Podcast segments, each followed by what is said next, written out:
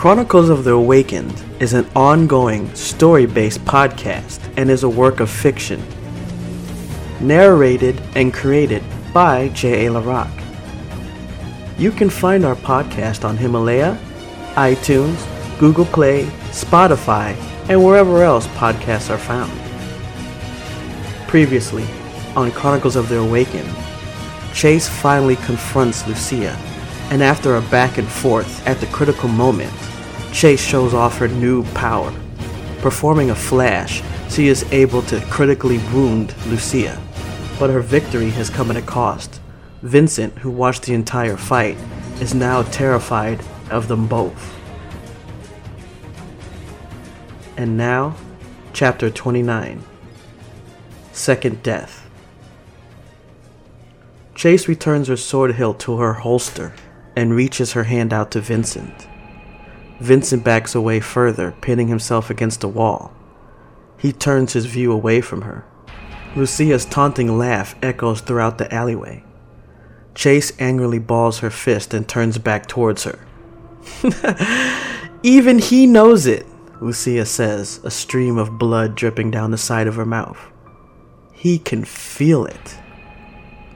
Lucia lets out a series of coughs while holding her hand tightly around her wound in her stomach. The blue blood like substance oozes out from behind her hand and through her fingers. Chase looks down at her with no compassion or regret for what she has done.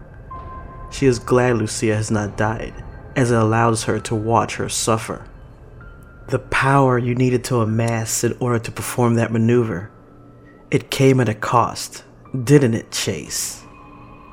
I felt it when I arrived, but I wasn't quite sure.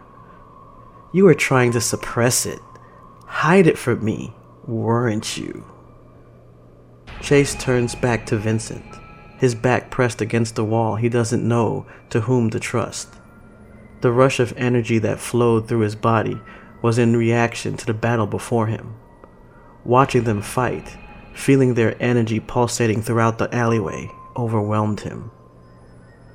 It was all part of your plan, Lucia begins. You broadcast your life energy to attract me to you, but suppress it just enough so I wouldn't realize you tapped into your own demonic energy and gained these new abilities. I'm so touched you put so much thought into it. Chase looks into Vincent's eyes. She can see a fear she has known far too well. In her heart, Chase knew she wanted to engage Lucia once more so she could have her revenge. But it was more than that. She knew in order to defeat her, she would need to increase her power tenfold. In order to do that, she had to embrace the part of her that she had tried to suppress, a part of her life energy tainted by anger and hatred. It is a part Mia knew could give Chase great power, but could also destroy her. Angelic, Lucia begins. You pretend we are so different, that you are righteous, better than we are. But you are not God or even angels. You're no different than we are. We are different than you, Chase says, speaking more to Vincent than in response to Lucia. We fight to save innocents, not destroy them or make them our slaves. Oh, please. I saw the look in your eyes when you impaled that demonic shell with your fist. You didn't care about the soul used to create it. You didn't care about anything. You enjoyed showing off your power. You reveled in destroying it. Chase spins around angrily to face Lucia. Shut up! It's people like you who have the power and want nothing more than to see others suffer. You said it yourself. You don't even care about whatever sick, twisted cause the demonics have. You're just evil, and that's why you deserve to die. Evil. Another label you place on others to make everything you do right, Lucia exclaims. You call us demonic so that any action you take against us can be justified. You're right. I could care less about our cause. Because in the end, we're all dead anyway. And let's be honest, Chase. You don't believe in the angelic cause either. That's why I chose you. I felt your life energy, the real energy within you, the rage, the anger, the hatred. They tried to get you to suppress it, but you knew only by embracing it would you gain real power. I know you allowed that other energy within you to be released so you could have the power to fight me one on one, to beat me. I was right all along. I made you what you are. Chase charges Lucia, kicking her in the face, the force knocking her onto her back. Chase's eyes blaze bright white with energy as she can feel the anger inside her taking over. Clenching her left hand into a fist, she pulls her sword hilt from her holster with her right hand. I've made mistakes, Chase says in life and in death. But this, killing you, is not one of them. You're wrong about me. I do believe in our cause to kill every last one of you demonics and end this war. Lucia laughs hysterically. Slowly, she pulls herself up to a kneeling position directly in front of Chase. Looking past her, Lucia can see Vincent watching everything unfold. Grabbing hold of her wound, Lucia slowly lowers her head. War? Is that what you think this is? Lucia begins. This isn't a war. It's a slaughter. The sooner you realize that, the better your remaining time will be. You're wasting your rage on me, Chase. I know where your anger comes from. I know your real enemy. I know what your parents did to you. What? Chase says. What did you say? The bright white globe within Chase's eyes begins to fade as they widen in reaction to Lucia's words. Only three people know of Chase's past and all of them current angelics. Chase's hand begins to shake as visions of her death flash across her eyes. Lucia lifts her head and grins, pleased at the torment she has been able to cause within Chase. You want revenge? You want blood? Lucia says. You want those you deem evil to suffer for what they did to you? Well, I want the same. I've waited a long time to find someone else like me on the other side. Someone I could battle against. Someone who would do anything to win. Someone who cares about nothing but vengeance. Someone just like you. No, Chase whispers, forming her sword. Yes! Lucia shouts. I knew humiliating you and killing your friends would push you over the edge. You needed a reason to do what you knew in your heart that you wanted to do. You needed a reason to embrace the demonic energy within you. I caused you to do that. I made you just like me. Chase raises her sword into the air, ready to strike at Lucia. Lucia's eyes flash crimson red as she leaps to her feet with uncanny speed. Chase is caught off guard as Lucia forms her sword and dives forward. Unable to perform a second light speed movement, Chase is unable to dodge the incoming attack. Lucia thrusts her sword forward towards Chase's stomach, the exact same place where her exit room was made. There are worse things than death, Chase, Lucia says as she releases the grip on her sword. Losing the constant feed of life energy, Lucia's blade becomes brittle as it shatters as it hits Chase's stomach. Lucia opens the palm of her hand as it passes by Chase's waist and fires a blast of energy towards Vincent. Chase brings her sword down upon Lucia, but she disappears in a flash of light just before it hits. Vincent screams out in pain as the blast of energy strikes him in the chest. Chase screams out Vincent's name as she turns around. She can do nothing but watch as he is knocked back by the blast. Rushing to his side, Chase kneels down next to Vincent as his body convulses. the demonic energy seeps into his body, mixing with his own life energy. Vincent's body is engulfed by a crimson light. He continues to scream as the energy is absorbed into his body. As his eyes turn from white to crimson red, Chase gasps, remembering the same sight two years ago with Renee. She knows what will come next. Vincent's body will fight against the demonic energy, but it will not win. The combination of energies will overload his body, causing a massive explosion that will destroy him. There is nothing Chase can do but watch it occur and realize that once again she has failed. Help me, Vincent gasps.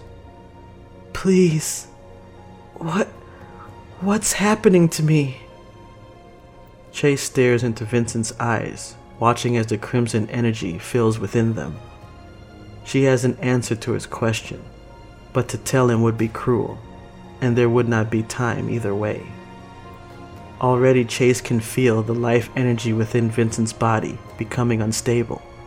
The mixing of demonic and angelic energy is far too powerful for a newly released soul. Perhaps in the body of a trained angelic, a blast of that type that Vincent received could be survivable, but in his state and at his energy level, it is only a matter of time. It is not just pain, confusion, and fear that Chase sees in Vincent's eyes, but the reflection of her own face and a failure of her main purpose when becoming angelic. Chase told herself many times that it was not about revenge. Deep down, she wanted to believe that she became an angelic to help protect those who could not protect themselves.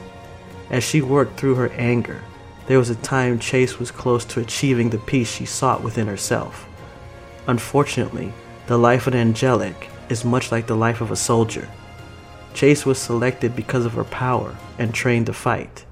It is a war between good and evil, and the only way she knew to defeat evil was to destroy it. Fight after fight, Chase learned that saving a soul was not what gave her a sense of accomplishment. It was killing the enemy that made her feel she was making a difference. As her power increased, Chase felt she could do more good and turn the tide of the war in the Angelic's favor. It was Renee's death that changed all that.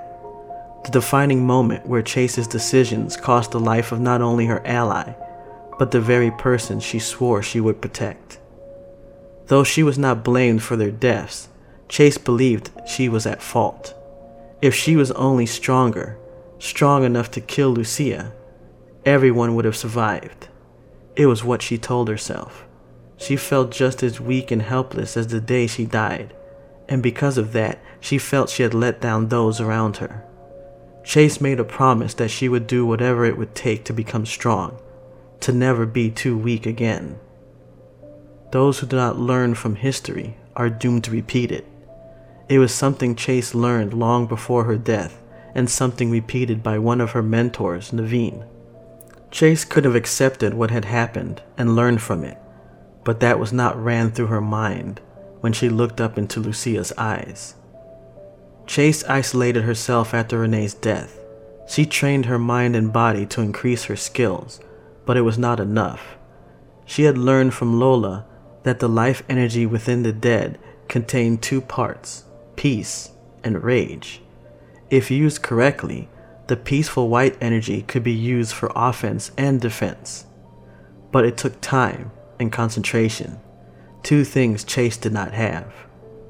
Rage, the crimson red energy of the demonics, was much more powerful and took little concentration to use, but it came at a price.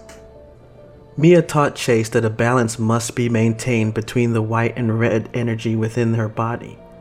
Those who relied on rage would soon find themselves overtaken by it. It has happened before. It is why angelics train to suppress their red life energy and rely solely on the white. Only the most seasoned and experienced angelics could tap into their red life energy, but even then it was only used in extreme situations. Chase learned to tap into her red life energy to increase her power.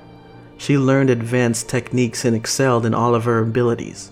However, it took a toll on her and caused her to withdraw even further from her fellow angelics. She also found that tapping into her red energy weakened her white life energy. If she continued to use it, her white life energy would fade away and only rage would remain. If that happened, she would become a demonic and be hunted by her own. In battle, Chase suppressed her red life energy, saving it for one special person. She was willing to risk it all to kill Lucia. She hid her new abilities from the other angelics and convinced everyone that she had given up on her quest for revenge. She knew it was the only way she would be allowed to go on a retrieval alone.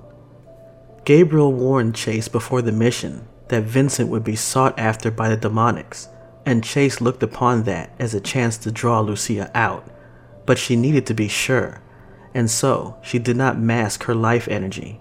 In fact, she broadcasted it, calling out for Lucia to find her. Even after seeing Vincent's past and identifying with him, it was all washed away when Lucia appeared before her. She believed her increased power would catch Lucia off guard, allowing a swift and decisive victory. But Lucia knew her far too well, giving her an opening to attack her real target, Vincent. Now, Chase watches another soul experience second death, a term coined by Lola. When a human dies, its dormant life energy awakens and their soul becomes its vessel.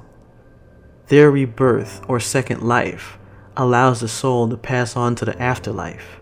In the afterlife, there is no death, but when a soul chooses to become an angelic or a demonic, that is no longer the case. When an angelic or a demonic body is destroyed, their life energy is ripped from its shell. The energy dissipates, becoming part of the life stream. What is left of the consciousness is lost to a dimension referred to as the void. It is a dark purgatory where you are alone amongst many, forever trapped within its silent horror. Every angelic is told about the second death before making their decision. Neither Francisco nor Vincent ever had the chance to decide.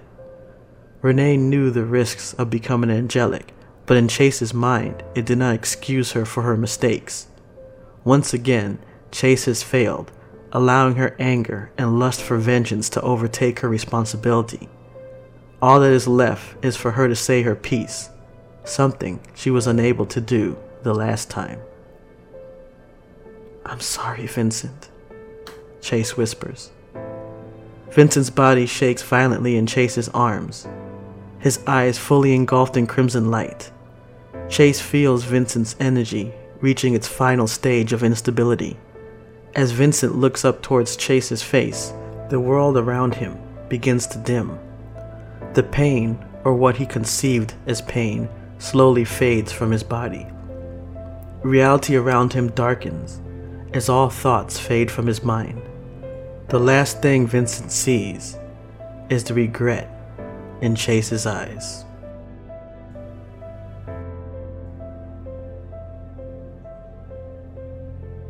Next week, Chapter 30